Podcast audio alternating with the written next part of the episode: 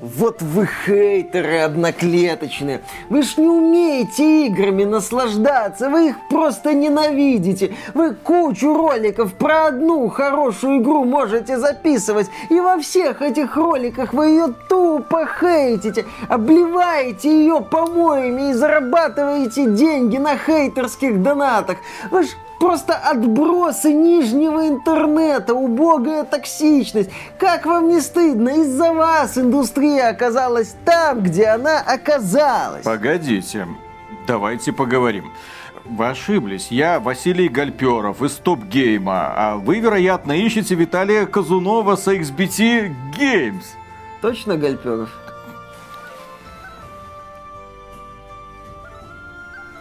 Ладно, я до этих токсиков доберусь. Фух, прокатило. Точно, Гальперов. Ну, Starfield, э, Тодд Говард определенно не мусор. В вашей игре есть что-то для каждого. Где эти токсики, знаешь? Знаю. Отлично. Один из них вылет и я. Я уже понял. Приветствую вас, дорогие друзья. Большое спасибо, что подключились. И сегодня мы с вами поговорим про игровую индустрию. И, конечно же, коснемся темы The Day Before, потому что братья Готовцевы, те самые ребята, которые ответственны за проект The Day Before, которые расформировали студию через 4, сколько там, 5 дней да, после ее релиза, дней. которые растворились в ночи и остались только несчастные разработчики, которые не знали, куда деваться. Так вот, братья Готовцевы, точнее, предположительно братья Готовцевы, потому что никто это письмо не подписал, опубликовали в Твиттере огромное сообщение, такую целую простыню, где сказали, что мы никого не обманывали, ни игроков, ни инвестора, никого не подводили. Более того, весь тот контент, который показан был в начале, в 2021 году, вот он есть и в игре 23 года. Проверить вы это, правда, сейчас, конечно же, не сможете, потому что игру убрали с полок магазинов, а деньги всем страждущим вернули. И серверы игры уже закрыты. Более того, стало известно, кто виноват в The Day Before.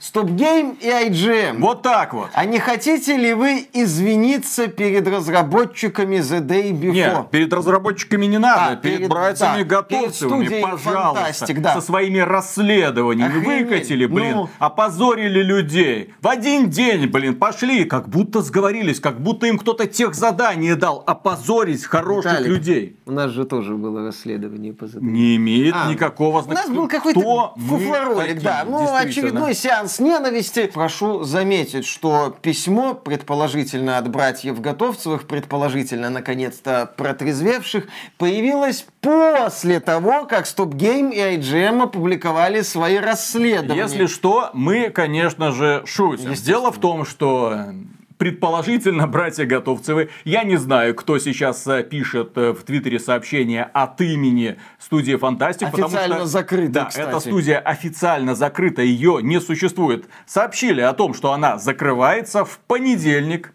после того, как игру зарелизили через несколько дней. А сотрудники получили расчет, после чего они ошарашенные обратились конкретно к нам, рассказали нам свою печальную историю и, конечно же, мы рассказали эту историю потом вам, дорогие друзья. Ну и, кстати, мы потом поспособствовали тому, что некоторые из тех людей, которые работали над The Day Before, неплохо я надеюсь, трудоустроились в игровой индустрии. Так вот, что произошло. Братья предположительно, братья Готовцевы. Студия Фантастика. Студия Фантастик, что бы это, из блин, не значило. Да. да. Студия Фантастик опубликовала следующее письмо, и оно уморительное. Эм, в последнее время в сети появилось много дезинформации от анонимных источников, связанной с неудачным запуском нашей последней крупной игры The Day Before и последующим расформированием компании Fantastic. Fantastic предоставляет официальный ответ на эти э, заявления. Ага. Правда. Живите по правде. Анонимы говорят, что мы якобы обманули игроков. Никто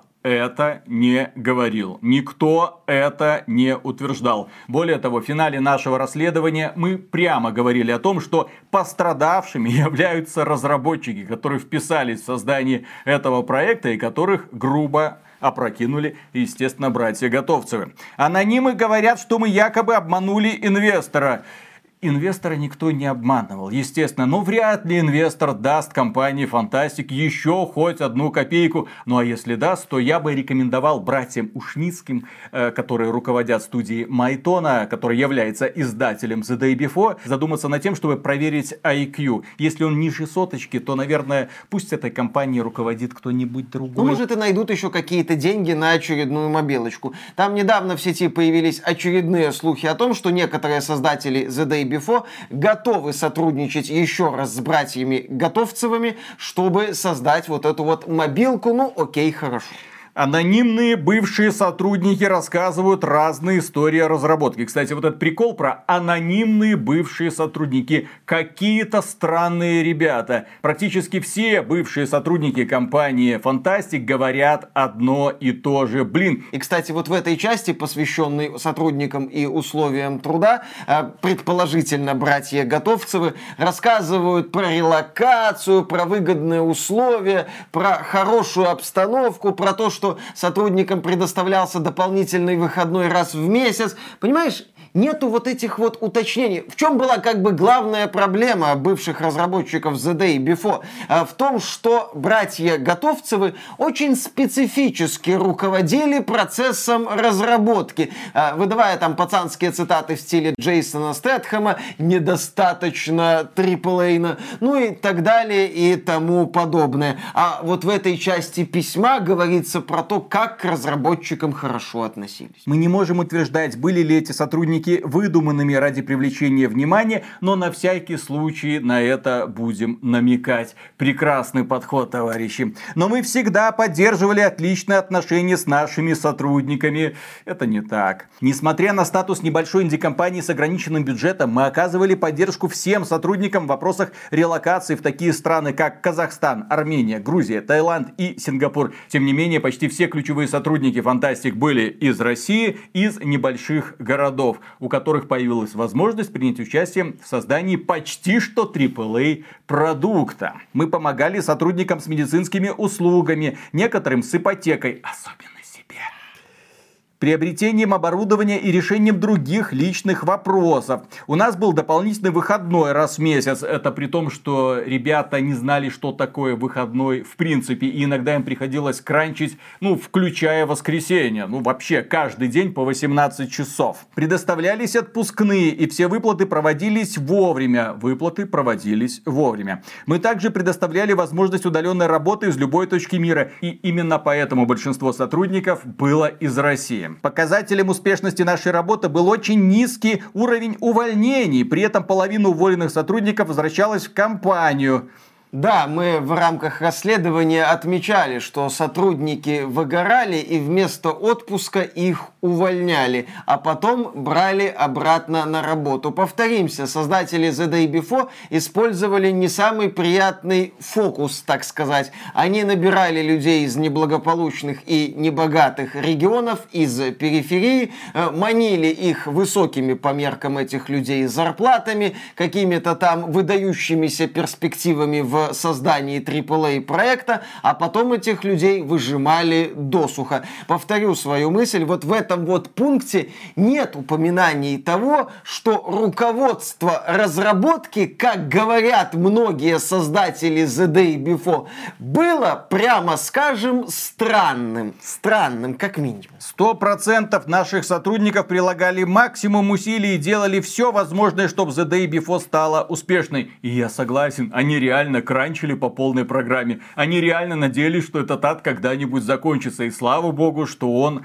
закончился. Но, но, но, дорогие друзья, при чем тут Stop Game и IGM? И почему им надо срочно извиниться перед студией Фантастик? Так кто же все-таки заработал на The Day Before? На The Day Before заработали определенные блогеры, которые с самого начала создавали недостоверный громкий контент с целью набора просмотров и подписчиков, что позволяло им эффективно монетизировать свои каналы. Сколько вы заработали на этом? Признавайтесь. Наверняка больше, чем братья Готовцевы. Естественно. Вы вообще зарабатываете на хейте. То на хейте The Day Before, то на хейте Смуты. Интересно, какая зарплата была у братьев Готовцевых? Ну... Мне, мне вот, мне вот интерес... внезапно мне стало интересно. Там бедные несчастные блогеры, там это... все ради того, чтобы выжать из нас минутку хайпа. Если что, э, подобных игр огромное количество. Громких, хорошо распиаренных, раскрученных, некоторые из которых взлетают, некоторые не очень. Есть прекрасный пример, например, игры э, «Властелин колец голый», которая тоже э, хайпанула в прошлом году, и на ней тоже многие блогеры неплохо так заработали. Наваливайте еще контента, дорогие разработчики. Если вы обманываете ожидания, то будьте готовы к критике в свой адрес. Что интересно, издательство Након, да, после релиза Голума пукнуло письмом с извинениями, которое, как выяснилось, потом написал чат GPT, но сейчас про эту игру не вспоминает. В недавнем финансовом отчете они просто списали, по-моему, 3 миллиона долларов, связанных с провалом Голума, и пошли дальше. А вот студию Фантастик не отпускает. Судя по всему, ее в мир иной тоже не отпускает. Так вот, меня тут зацепило следующее. На The Day Before заработали определенные блогеры, которые с самого начала создавали недостоверный, недостоверный громкий контент. Ох, ох, Давайте поговорим про это. Дело в том, что когда мы многие месяцы назад делали свой первый материал, когда мы смотрели на аналогичную информацию, которую предоставляли западные источники, в том числе были блогеры, которые просто сравнивали вот трейлер Call of Duty, вот трейлер The Day Before, вот локация из игры Life is Strange, вот локация из игры The Day Before. Вот, посмотрите на геймплей игры SnowRunner, как там вездеходик едет по грязи. Вот, посмотрите аналогичный момент из The Day Before. Кстати, а вот на этом скриншоте почему-то прям отдает скриншотами из дивизии. А этот скриншот прям очень сильно напоминает Сталкер. Ну, где ребята сидят вокруг костра, правда, не летом, а зимой. Были явные намеки на то, что создатели The Day Before, или скорее всего братья Готовцевы, приходили э, к тем людям, которые готовили маркетинговый материал и говорили им, сделай как в дивизии, сделай как в Сталкер, сделай как в SnowRunner, сделай, сделай, сделай. Как показало расследование после релиза The Day Before, подход «сделай как» подставить название какой-нибудь AAA игры активно применялся братьями Готовцевыми при создании The Day Before. И самое интересное, Почему говорят, что выпущенная игра не соответствовала тому, как она была показана в трейлерах, и почему игра была закрыта? И это м, самый сок. Мы реализовали все что было показано в трейлерах. От обустройства домов и создания большого детализированного мира до машин, адаптированных для бездорожья. Исключение составили только пара мелких функций, таких как паркур, который мы отключили из-за багов. Но он должен был появиться в полной версии игры. В интернете, слава богу, уже достаточно роликов, которые показывают, вот было, а вот что стало. Мягко говоря, расходится с делом. Очередная глупая ложь. Да, в интернете действительно огромное количество роликов формата The Day Before, The Day After, где сравнивают рекламные материалы игры и релизную версию в раннем доступе. Короче, это блогеры виноваты во всем. Да, да. Смотри, попробуйте провести такой эксперимент. Зайти в комнату и найти все розовые предметы, а потом попытайтесь вспомнить, сколько там было синих предметов. Вряд ли вы вспомните хоть один. Все дело в фокусе внимания и негативных настройках, внушенных некоторыми некоторыми блогерами еще до релиза. Обратите внимание на то, как играли блогеры, которые не занимались ни критикой, ни восхвалением, а просто оценивали игру такой, какая она есть. Например, стрим одного из самых популярных блогеров, Доктор Дисреспект, на релизе игры. Несмотря на баги,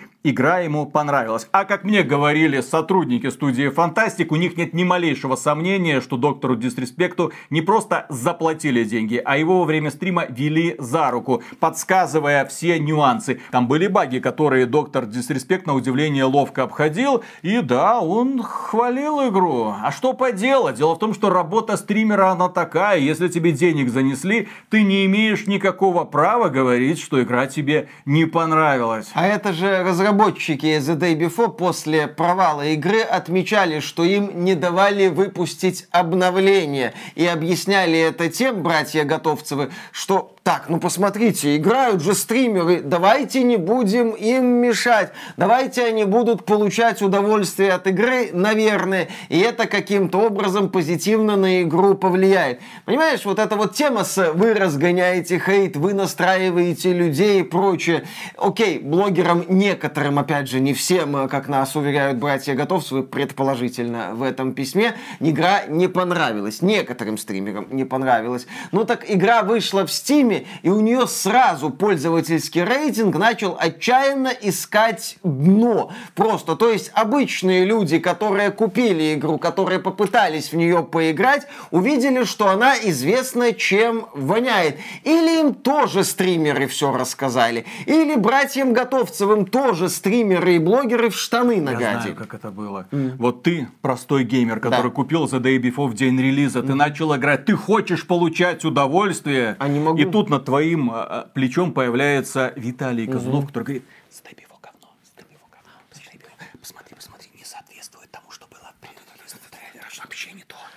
Кстати, Starfield тоже просто хейтит.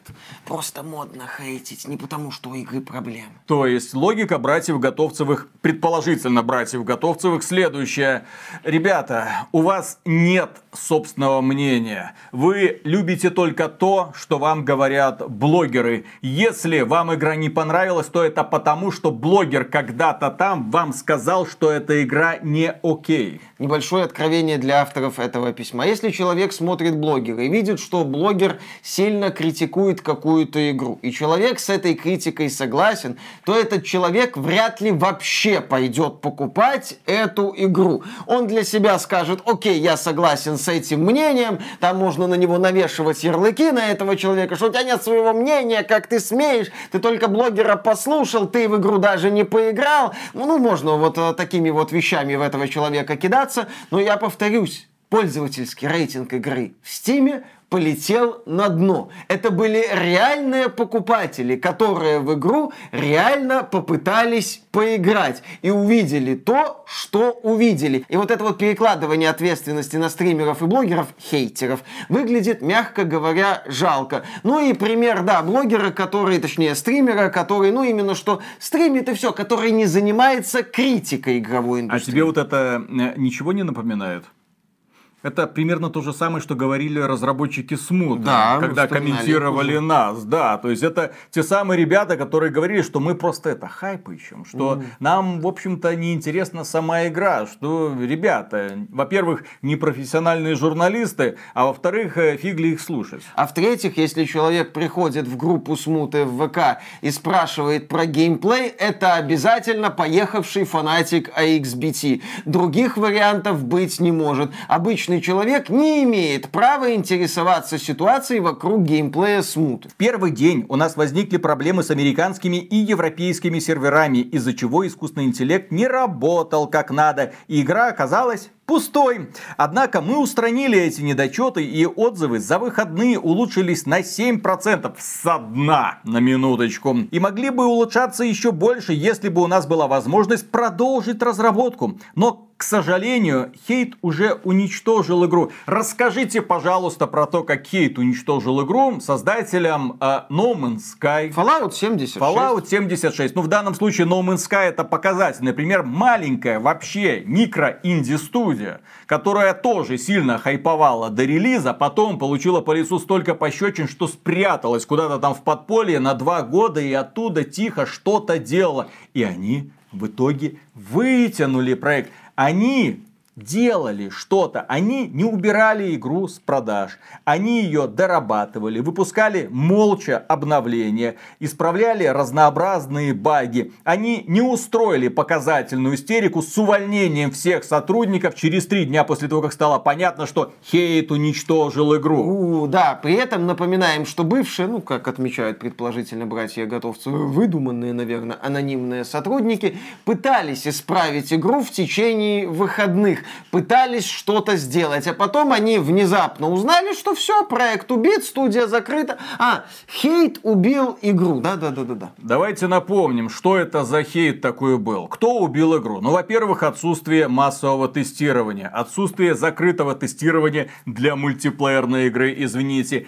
это отправная точка. То есть, когда разработчики не знали, что может произойти, если будет хотя бы два нагруженных сервера. Братья Готовцевы говорили давайте сделаем серверы не так, как в Пропнайте, их предыдущем весьма успешном проекте. Давайте сделаем, как сука, в World of Warcraft. Очень неудобно. Без этой кнопочки Play Now. То есть, для того, чтобы ты нажал на игру и оказался на каком-то сервере. Нет, ты должен этот сервер выбирать. Но при этом в логике игры на тот тот момент не было фильтра серверов, заполненный, не заполненный. Ты мог сколько угодно стучаться на какой-нибудь сервер, и тебя не пускали, потому что, извините, места закончились. Также, очевидно, под этим хейтом братья Готовцевы подразумевают собственное руководство, когда просто не давали сотрудникам, у которых не так-то много опыта в игровой индустрии, не давали этим сотрудникам что-то делать. Когда систематически прилетали, говорили, ой, я тут что-то хочу изменить, но не помню что, ты подумай что. Потом прилетали обратно, ой, ты подумал неправильно, давай-ка возвращай. Огромное количество человеческих ресурсов пропадало просто в пустоту и падало в пустоту. Братья Готовцевы не останавливались, заставляли переделывать, переделывать, переделывать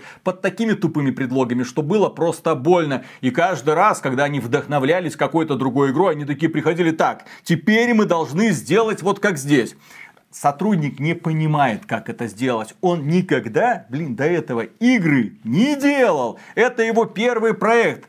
Но, слушай, ну вот это дивизия, ну что тут сложного? Да, скопируй просто напи- дивизию. Напиши все. сетевой код, как в дивизии, оптимизируй, как в дивизии, графон сделай, как в, спайд- в Спайдермене вот это вот. Угу. Ребята, трассировка там для Nvidia, да-да-да-да-да. Мы не обманывали партнеров, да-да-да. Мы не обманывали. Трассировка для Nvidia, где, а, она была в отдельном билде для Nvidia, для того, чтобы она сделала красивый трейлер. Ай-яй-яй, как удобно. Да. Ну и, наконец, изюминка. Кроме того, после прекращения продаж многие люди, многие, многие люди, люди, прям большинство игроков, многие люди сообщили нам, что блогеры их ввели в заблуждение, что игра им на самом деле понравилось. Они просили предоставить им доступ к игре. Также мы узнали, что были созданы петиции с просьбой продолжить разработку, а на черном рынке цена на игру поднялась до 200 долларов. И некоторые даже начали создавать свой собственный пользовательский мод. Вероятно, речь про офлайновый режим, который там пытались делать. Да нет, там разработчик один уже выкладывает э, свои дневники, показывает, как он в одно лицо делает The Day Before. Там. Делает The Day Before Before лучше?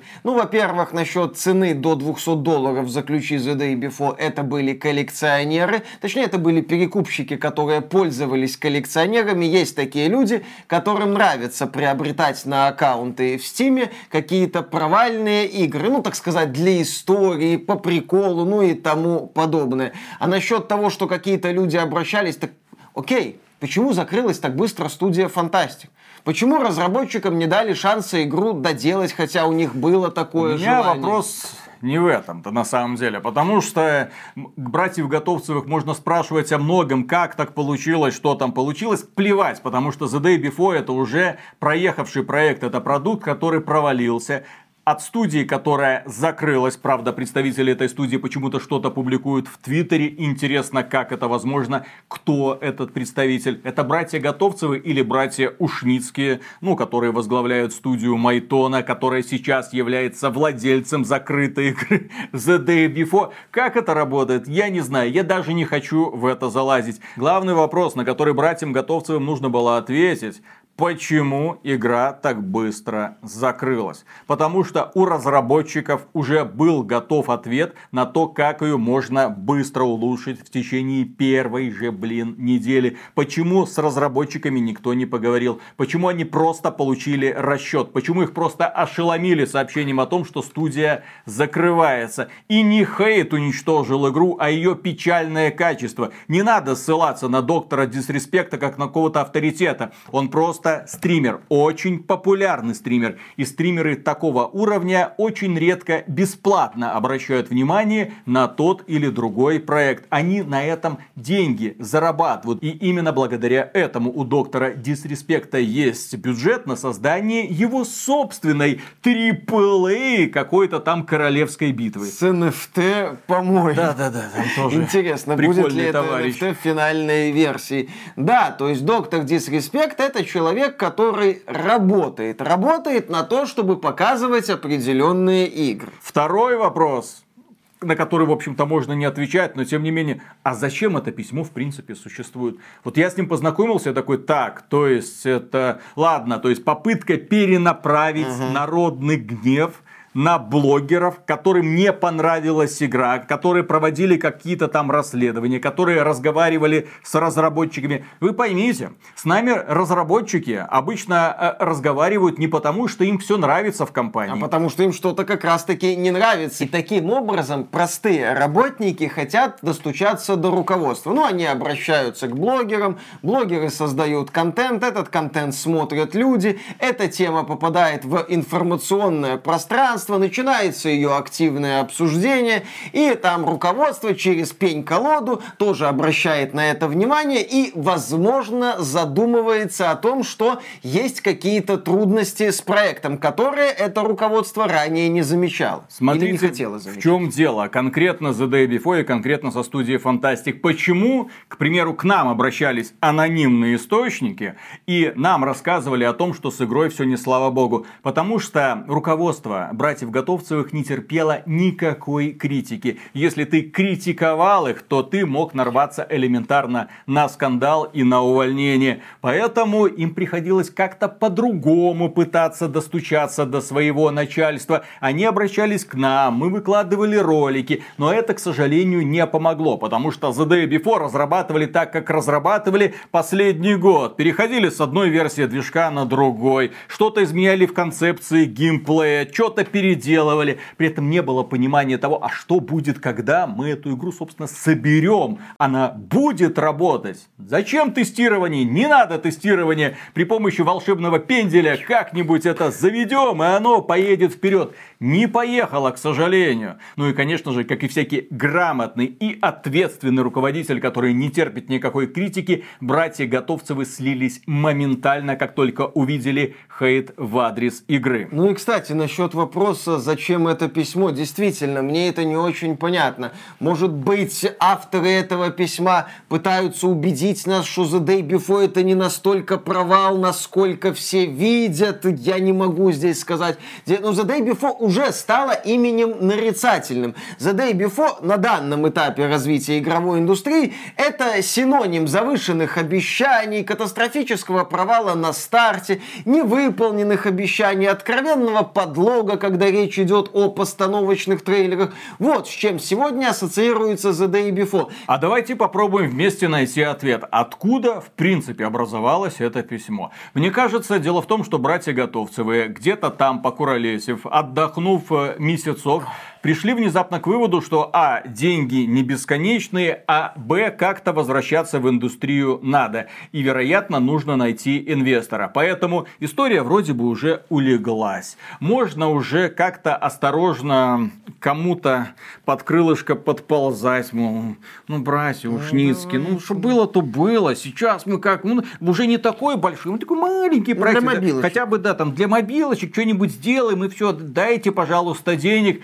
И Поэтому сейчас уже идет последовательная обработка аудитории с перекладыванием ответственности. Не мы виноваты, они виноваты. Мы-то белые пушистые. Ребята, задумайтесь. Вот, доктору Дисреспекту игра понравилась. Какие-то спекулянты продавали ключи за 200 долларов. Где-то там кто-то подписал петицию э, на тему того, что неплохо было бы эту игру доработать. Неплохо было бы ее, блин, доработать. Более того, если бы студию не закрыли, то у нас не было бы этого расследования по The Day Before. Просто потому, что тогда к нам бы не ломанулось огромное количество сотрудников со своими прикольными историями о том, кто такие братья Готовцевы.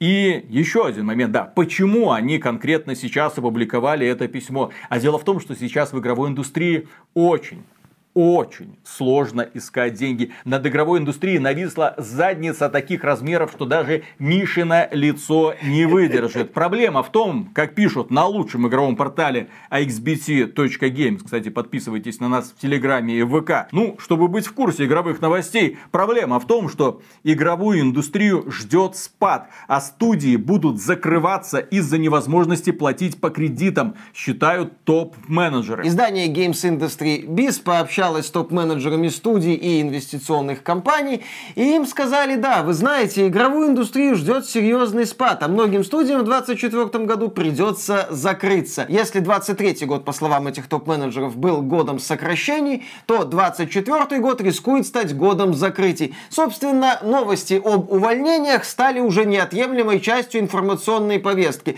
Там Riot Games 10% сотрудников сократила и закрыла направление Riot Forge, которое занималось неплохими одиночными продуктиками. Там Piranha Bytes, мы живы, но сокращение. На Медне появились сообщения о том, что из студии разработчика ремейков Destroy Humans увольняют сотрудников, еще откуда-то увольняют сотрудников. Как мне говорил один представитель индустрии, когда я его спросил, ну как там у вас дела? Он говорит, кровавая баня, просто. Представь себе огромный футбольный зал, там, на тысячи человек. И вот игровые студии, это вот на трибунах сидят, кучкуются, радуются. Там кто-то выступает, одна игра, вторая. Раньше было весело. А сейчас там как будто группа вооруженных маньяков устраивает кровавую баню. Сегодня хлобысь 50% сотрудников уволили. Завтра хлобысь этой студии теперь вообще не существует и только красное пятнышко от них остается. Кровавая баня идет. И естественно, когда у тебя такая репутация, блин, создатели The Day Before. Если у тебя такая репутация, то хрена с два ты найдешь финансирование на свой следующий проект. Тем более, что братья привыкли жить на широкую ногу, привыкли жить дорого-богато, чтобы все было в роликсах, Луи Виттонах и на Ламборгини, естественно, по Сингапуру вот так вот гонять. В общем, эти ребята любят пускать пыль в глаза, поэтому для них очень непростое время наступило, когда кровавая баня тебя первого толкнул в спину для того, чтобы маньяк первым сожрал тебя. Да, да начнутся голодные игры. Точнее, они уже начались. Ну или игра в кальмара. Собеседники Games Industry Biz отмечают, что видеоигры становятся не очень выгодным вложением. Сложно платить по кредитам. Инвесторы смотрят потенциальные прибыли не очень. Им там чуть ли не выгоднее эти деньги просто положить в банк. Такая вот схема. Отмечают Отмечается, что компании не могут повышать цены на игры, дескать, они и так высокие. Как жалко, ни хрена не жалко, особенно крупные западные компании, о них мы сейчас поговорим. А также отмечается, что рынок, дескать, перенасыщен, игр слишком много. Ой. И вот да, сейчас будет двухлетний спад где-то, но потом игровая индустрия восстановится. А сейчас, да, вот такой вот кризис, после пандемийное похмелье, ну и все такое. Какое нахрен похмелье? Вот я смотрю на западную игровую индустрию, индустрию, и у меня просто вопросы, что не так с ней? Не так что-то с системой, с целой системой, потому что когда смотришь на восточный игровой рынок, там все прекрасно. Про это мы говорили еще во времена пандемии. Почему-то у них налажено производство. В то время, когда компания Microsoft и Sony лихорадочно переносили релизы, господи, что нам выпускать?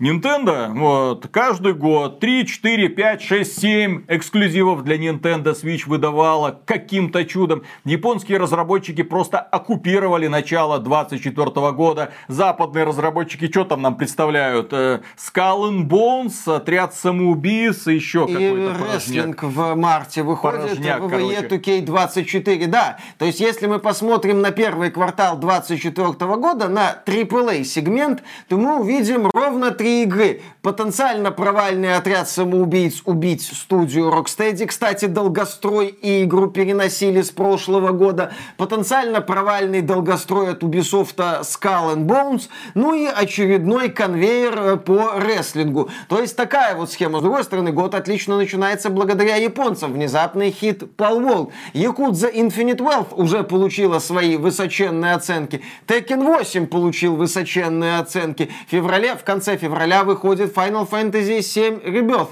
В марте выходит Dragon's Dogma 2 и Rise of Ronin. Ты вот смотришь на первый квартал, да, там есть куча игр, там категории AA, категории B от западных компаний, которые поменьше и которые неплохо осваивают эту нишу, где, да, сейчас большая конкуренция. Но это игры, кстати, в большинстве своем на прохождение. Они не пытаются быть сервисными, они не пытаются заработать миллиард долларов в месяц, чтобы в следующий месяц заработать еще 2 миллиарда миллиарда долларов. Кстати, такие же проекты некоторые и от японцев. Да, Sega страдает фигней, продавая New Game Plus в премиальных изданиях Yakuza Infinite Wealth. Но Якудза это все еще Якудза. Да, там Камбандай, возможно, поедет кукушечкой в монетизации Tekken 8. Та же Capcom поехала кукушечкой в монетизации Street Fighter 6. Но они вот делают эту вот игру для своих фанатов и пытаются их как-то удивлять. В то время как Mortal Kombat 1, насколько я могу судить по отношению к этой игре, ну как-то вышел, как-то не зашел. Компания Warner Bros. не сильно этому рада. С другой стороны, та же Warner Bros. говорит, ребята, ребята, отряд самоубийц, убить э, создателей трилогии Бэтмен Арkham. Это несколько сезонов, это контент, это вовлекалочка. Пожалуйста, кстати, вот вам премиальное издание за соточку с ранним доступом. И мне кажется, у меня есть ответ, почему с японскими студиями все нормально. Менталитет. Особенность менталитета в Японии. Дело в том, что этот остров буквально находится на пороховой бочке. Здесь вулканы, там какие-то тайфуны, землетрясения и все такое. Японцы привыкли жить в ожидании того, что в любой момент может что-то произойти. И к этому относятся, ну как сказать, снисходительно. То есть они знают, что завтра половина города окажется в руинах или лава его зальет просто-напросто. Ну что поделать, такая тяжелая жизнь, движемся дальше. Они не распаляют ресурсы, как мне кажется, и просто спокойно работают в условиях любого кризиса, хоть бы в нем были виноваты природные силы или экономические потрясения. В то время как расслабленные западные компании привыкли жить в комфортных условиях, когда рынок растет, когда кредиты дешевые,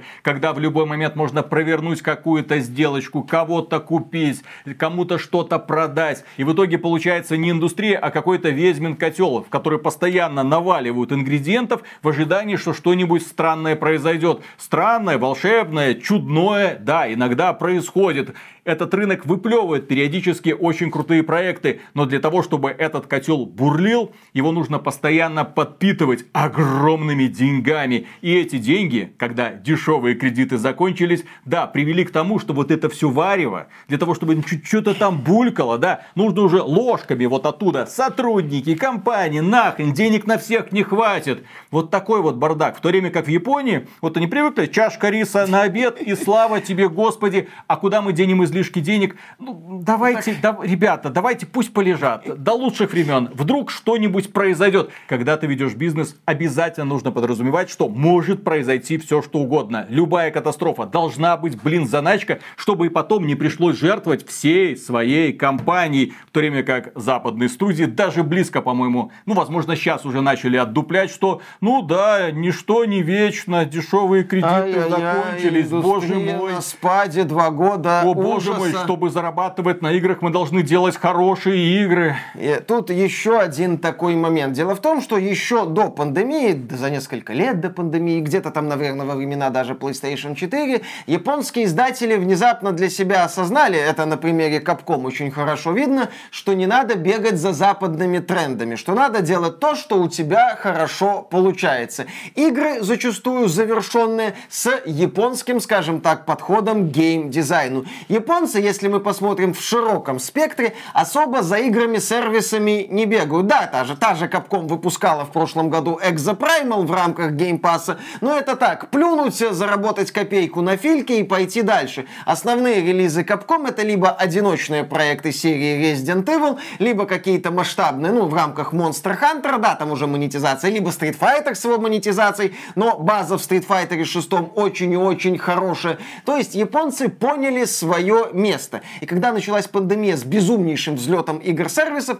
японцы как-то, ну не то чтобы на обочине оказались э, вот этого вот праздника жизни, но чуть-чуть в сторонке. Поэтому у них и нет такого сильного похмелья. Они спокойно продолжают делать то, что они делали последние вот уже сколько, ну там 7-8 примерно лет, и за счет этого выглядят выгодно на фоне западной AAA индустрии. И если вот оценивать эту ситуацию в целом, то здесь, скажем, скажем так, два аспекта с моей точки зрения. Человеческий и индустриальный. Безусловно, мне обидно наблюдать вот эти новости об увольнениях. Это звучит на самом деле жутковато, я бы даже так сказал. Когда ты осознаешь, что в течение недели там сотни или тысячи человек лишаются работы. Да, это все в масштабах мира, может, и не так много. Не только лишаются, Миша, новые студии, которые образуются, или старые студии, которые существуют, не находят финансирования. Вот именно, и, и закрываются, работать, да. да. То есть на рынок труда вымывается немалое количество специалистов. Новые студии при этом не торопятся формироваться. А борьба за инвестиции усиливается. Китай и Саудовская Аравия тоже на всех не хватит. У них там свои задачи. И тоже деньги не бесконечные, как бы странно это ни прозвучало.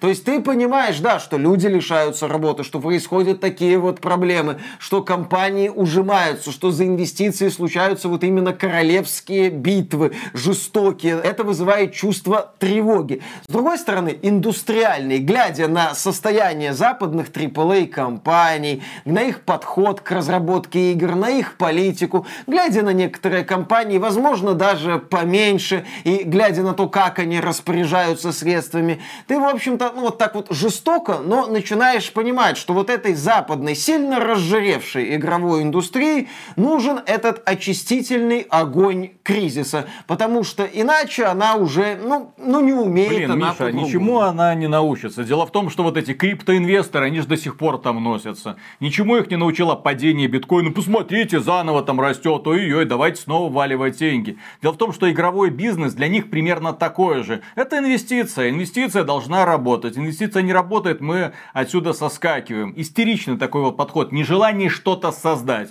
Желание быстро хапнуть и свалить. Вот мне кажется, именно по такому принципу работают западные, извините, инвесторы. Примерно по такому же принципу работают, кстати, и российские, многие российские инвесторы. И сейчас мы подходим, к сожалению, к игре Смута. Последние замечательные новости. Уже месяц, месяц остался до релиза этой потрясающей игры. Игры, которую финансировал ИРИ, Институт развития интернета. Свыше 500 миллионов рублей было потрачено. Кажется, ну, звучит внушительно, в переводе на доллары уже не так, чтобы много, но, тем не менее, э, ты на эти деньги никогда в жизни не сделаешь продукт AAA класса, это несомненно. Особенно в такие вот сроки. Но если этот бюджет распределить между пятью-десятью разными маленькими инди-студиями, возможно, получится что-то великое у каждой, допустим, десятой, да даже если у каждой двадцатой. Допустим, если одна студия выстрелит чем-нибудь вроде Дипро Галактик, например, или Вальхейм, или симулятор или козла, да, или Пол или, допустим, Lethal Company. Огромное количество супер хитовых проектов выстреливает внезапно от инди-разработчиков. И мне кажется, в этом задача не сбрасывать все деньги в одну кормушку э, к Алексею Копцеву, да, ну, который, типа, является главой да. разработки игры под названием Смута, а распределять между многими маленькими компаниями, потому что игровая индустрия не работает по правилам кино или сериального бизнеса. Чем больше денег, не значит, что лучше качество или тем больше успех. Ни в коем случае. Вполне можно обосраться на любом этапе. Западная игровая индустрия нам показывает каждую неделю, каждый месяц, как выходит какой-нибудь раздувшийся продукт, лопается и ошметки по всему интернету. Да, блогеры этому рукоплещут, потому что всегда есть повод для того, чтобы снять новый зажигательный ролик всегда нужно делать ставку на маленькие игровые студии, потому что у них есть свежие идеи, потому что они подходят к вопросу творчески и, естественно, решать, кто достоин, а кто нет, должны не те люди, которые заведуют игровыми компаниями в России, ну, имеется в виду крупными игровыми компаниями, потому что, к сожалению, сами создавать игры они не умеют. И, соответственно, у них чуйки нет на то, какая игра хорошая, какая плохая. У них вот это, ну, наверное, заработаем, наверное, не заработаем работаем, черт его знает. Экстракт вот Да, вот. экстракт недавно выстрелил, да так, что да, многим уши заложило, хотя все предпочитают не замечать, что такой проект был. Ничего себе, королевская битва ага. от российских Превью разработчиков. проводили да. весьма масштабные. Стримеров подгоняли, да. что-то что не удалось взорвать. Не было да, ничего, да, да. ничего не было. Пять лет разработки Бобби Котику под хвост. Смута уже выходит скоро, и все, что мы знаем до сих пор, к сожалению, сожалению, здесь уже я не буду даже критиковать этих разработчиков. Это, мы про эту игру поговорим после релиза. Дело в том, что до сих пор выходят интервью. Алексей Копцев на ВК Play Media рассказал о том, что Ой, это исторические события, мы не хотим никого обидеть, патриотичный продукт. Ну Эта и, игра конечно не же... будет там антипольской или антишведской, да. Ну, это такое себе, там интересен один момент, да. Интересен ровно один момент. Он, во-первых, попросил не сравнивать эту игру с третьим Ведьмаком, потому что, извините, что такое Ведьмак? Там это чудовищная боевка, согласно заявлению представителя Смуты на странице ВК. А на что стоит ориентироваться, что стоит ожидать от Смуты, это, знаете, of Tsushima как э, ближайший такой арене. Ghost Цусима, сука! У Копцева спросили, «Э, есть ли игры, которыми вы вдохновлялись при создании смуты? Этот список менялся или оставался неизменным? Копцев ответил, спасибо за самый распространенный и одновременно важный вопрос. Список есть, и самая близкая к смуте по настроению игра – это история японского героизма Ghost of Tsushima. Похожие игровые механики и само настроение. А вот тот же Ведьмак 3, с которым нашу игру часто сравнивают, вряд ли можно назвать явным близким референсом. Ghost of Tsushima. Ghost of Tsushima. Напомним, что Ghost of Tsushima это вполне себе Sony эксклюзив. И в плане подачи сюжета, и в плане декораций. Да похрен на сюжет и декорации. Ты геймплей в Ghost of Tsushima да, видел? Ghost Боевая Tsushima механика, сражение на холодном оружии, стелс-механика, паркур там являются одними из лучших, в принципе, в индустрии. Что-то я не видел ничего похожего. Да, ну ждем э, февраль, э, когда у разработчиков смуты запланирован очередной выпуск дневников, посвященный боевой системе. Да, вот в феврале нам покажут вот боевую систему, дождаться осталось. Но при этом в игре нет охоты, рыбалки и азартных игр. При этом нам показывали разных животных, но оказывается, они ну, это просто, просто декорации. существуют. Э, только и всего. Да, на этом фоне смуту ждешь с опаской и нетерпением одновременно. Я жду исключительно с нетерпением, потому что я в ожидании. В ожидании того, что сотворят эти разработчики. Потому что может получиться скандал не меньшего уровня, чем The Day Before, только куда крупнее скандал. Потому что на смуту смотрят со всех сторон э, и иностранные журналисты, особенно из Польши. Мы уже как-то раз в рамках подкаста приводили цитаты из польских газет, так сказать. И там ребята потирают ручки, мол, русский ведьмак. Не ведьмак, русский Tsushima, твою-то Охренительно просто, еще раз, великолепная точка отсчета. Посмотрим. Да, напомню, что в Tsushima отлично настроенная боевая система. А в феврале нам наконец-то покажут геймплей где-то за сколько? За неделю до релиза за черт его а, знает. Нет, там будет дневник разработчиков будет такой же. Нам будут показывать 2-3 э, кадра, а потом э, Клим Жуков 5 минут будет пояснять, Еще как раз. оно на самом деле Еще работает. Раз. Это ждем релиза. В любом случае, Смута может поставить большой и жирный крест на государственном финансировании игровых студий и игр. Потому что после такого провала, особенно если он разлетится по всему миру, это не какое-то там «Дети против волшебников», который посмотрел только Бэткомедиан. И больше никто про этот фильм до этого не знал. Это будет проект, про который узнает весь интернет. Естественно, все будут показывать пальцем и ржать. И после этого очень сложно будет убедить ребят из Ири профинансировать что-то подобное на похожую сумму. И я много раз говорил, что, в общем-то, не дело государства заниматься финансированием подобных проектов. Должны появляться частные инвесторы, которые будут заботиться о том, чтобы росла собственная игровая индустрия. Естественно, чтобы эти ребята не были связаны с государственными бюджетами, просто ради того, чтобы беспрепятственно выпускать эти игры на Западе, где, в общем-то, основная аудитория и есть. Не надо, когда ты разрабатываешь игры, нацеливаться только на один свой маленький внутренний рынок. Очень маленький рынок. Игры должны зарабатывать везде. Ну, такое мое предположение, особенно когда вы ставите в приоритет вот эту мягкую силу, мягкую силу. Если эта мягкая сила будет работать Получается только внутри... кое-что другое мягкое пока. Да.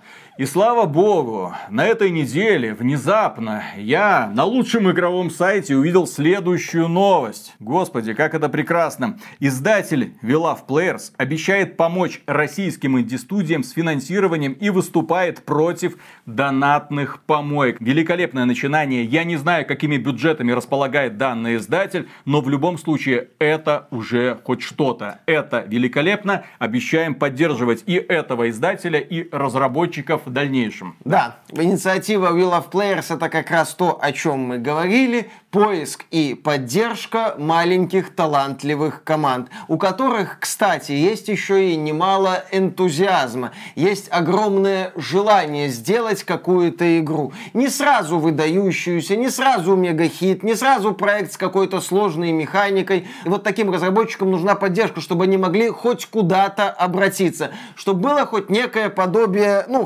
хаба такого, куда можно прийти, представить свой проект и получить какой-то отклик, а возможно даже и поддержку. Это здорово, это необходимо. Будем надеяться, что Will of Players сохранят вот этот подход с поддержкой приключений, где нет доната, это здорово. Ну а в свою очередь я надеюсь, российские СМИ хоть иногда да будут рассказывать о том, какие игры разрабатываются в недрах российских же игровых студий. А не просто снова и снова обсасывать смуту. Вон, ребята из Фантастик, кого обвинили правильно? Токсичных блогеров. Ну, слава богу, что СМИ пока не обвинили. Вот, соответственно, в провале смуты будет кто виноват? Ну ладно, возможно, возможно, возможно провала не будет. Надеемся, что не будет. Еще раз, мы всегда... Надеемся на лучшее, да. но ожидаем худшего. Игровая индустрия нас к этому приучила. Надеясь на лучшее в ожидании худшего, именно так и должны думать руководители игровой студии. По крайней мере, японцы это снова и снова доказывают. Именно в таком режиме игровая студия и должна существовать, на мой взгляд. И на этом, дорогие друзья, у нас на сегодня все. Огромное спасибо за внимание. Подписывайтесь на этот канал. А при Омега Супер огромнейшую благодарность мы, как обычно, высказываем нашим спонсорам. Друзья, спонсором можно стать через Boosty, Sponsr и напрямую через YouTube. Пока. Ну что, Миша, получил ремня? Ага. Как тебе? Отлично. Жопа горит? Вообще полыхает. А скоро и Дима Кривов получит ремня. Если что, это не шутка. У нас один из зрителей сказал, ребята, Э, я видел, что у вас проблема с ремнями. Давайте я вам сделаю, пожалуйста. Сделал. Э, прислал, короче, ремни угу. Мише, да. Диме Креву, мне с такими мощными бляхами, вот такими, вот, вот такими их вот можно такие. прям натирать, прям красота, такая. У-у. Вот. А, это, черт бы, пропаганда, наверное. Ага. Хотя я не знаю уже. Запутался я в этих ваших правилах. Где тут реклама, где тут вот, да. Ну и, конечно же, товарищ профессиональный, он так и сказал, ребята, свои размеры, пожалуйста, талии пришлите. Ага. Ну вот я ему свою талию прислал, он такой, ну, нормально. Угу. Дима Крёв свою талию ему прислал, нормально. Миша свою талию прислал.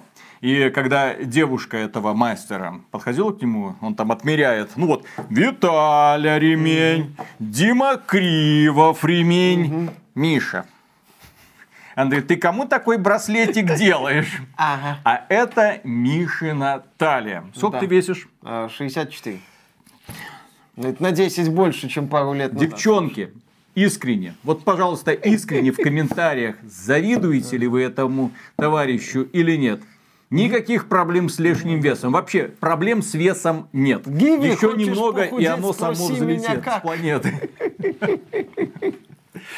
Вот. А ремня получили. Получили все по полной программе. Да. Просто Виталику и Диме-то ремнее для брюк, а мне для эротической асфиксии. Поэтому поменьше. Смотри, я видел новости, там мужики плохо кончали. Это... Это они просто все неправильно делали. Это надо кончать, так сказать. Правильно. Правильно, да. да. Ну ладно. Поехали. Что-то мы не в ту степь, а то тут ну, нас, нормально. наверное, дети смотрят. Ну хотя, блин, с такой, с такой, с таким уровнем подачи вряд ли уже. Конечно. Хоть один ребенок остался у нас подписанным. Ладно, Поехали. начинаем. Раз, два, три.